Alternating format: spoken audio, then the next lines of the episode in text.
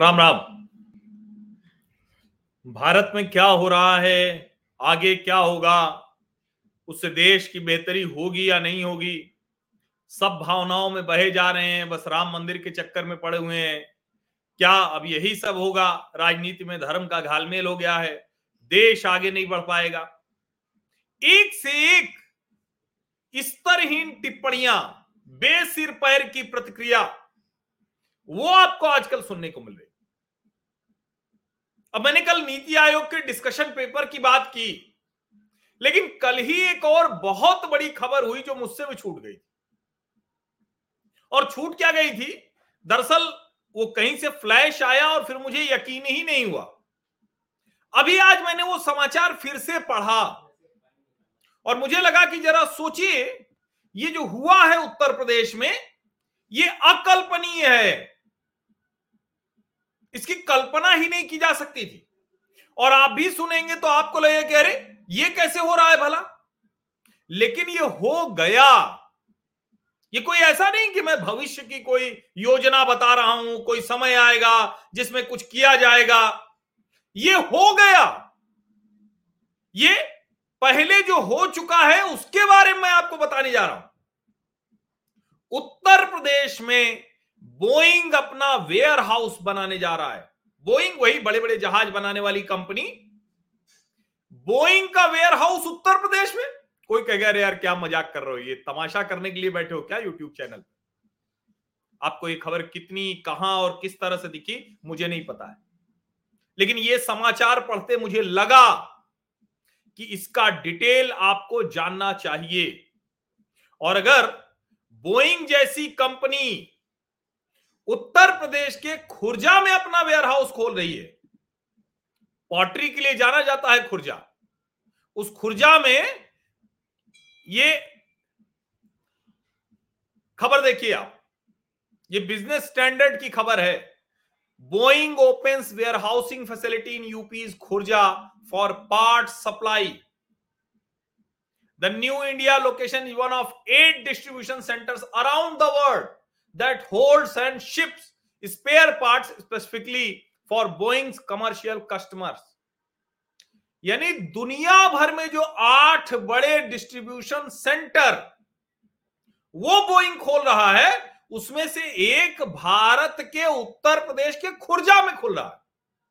कल्पना कीजिए आप इसकी, जो पार्ट्स की सप्लाई करेगा।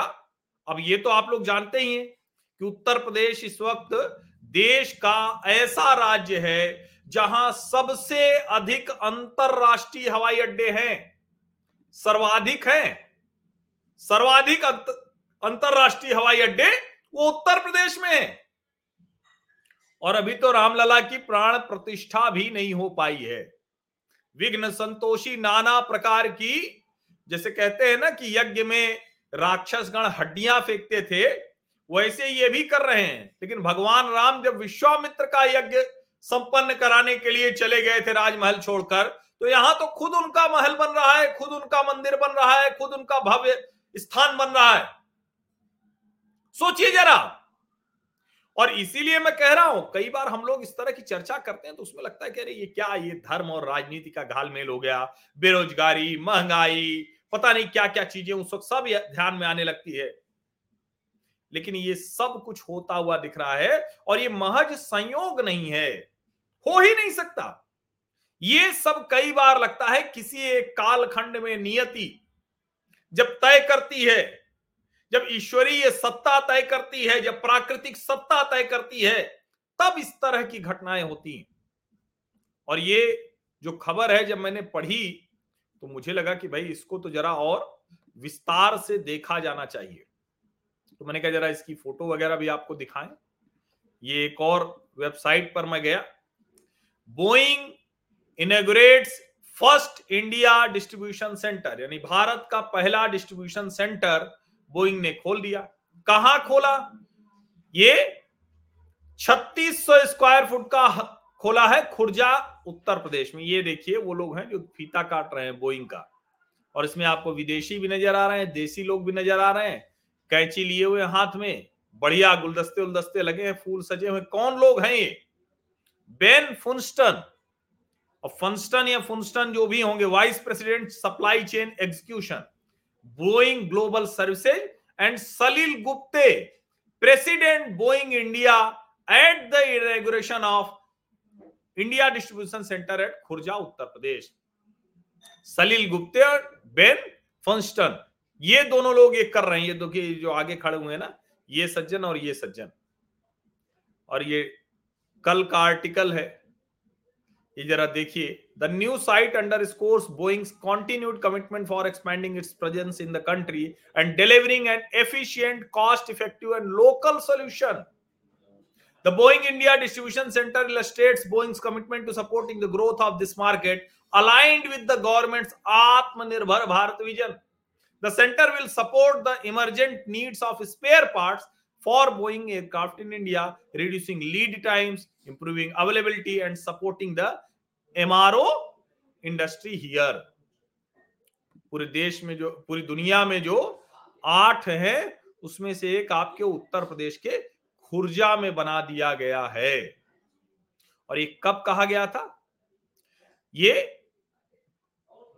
2023 के एरो इंडिया 2023 में किया था।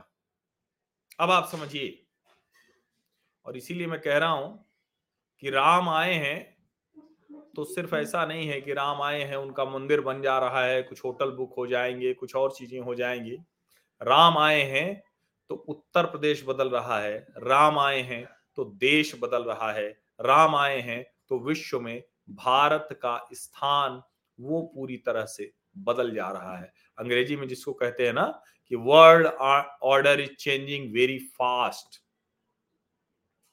और मुझे लगा कि ये एक ऐसी खबर है जो आप सबको, हमारे सामाजिक परिवार के हर सदस्य को बहुत अच्छे से पता होना चाहिए। अब ये कहने की आवश्यकता है क्या कि इसे अधिक से अधिक लोगों तक पहुंचाइए, क्योंकि ये समाचार शायद उस तरह से चर्चा में नहीं आएगा। लेकिन अगर बोइंग का spare part distribution centre warehouse खुल रहा है, दुनिया में 8 में से एक उत्तर प्रदेश के खुर्जा में खुल रहा है, और 24 खत्म होते होते ना, ये जो उत्तर प्रदेश के नोएडा के जेवर में जो इंटरनेशनल एयरपोर्ट बन रहा है वो भी शुरू हो जाएगा। समझ रहे हैं ना, नोएडा इंटरनेशनल एयरपोर्ट जो है एनआईए, वो शुरू हो जाएगा।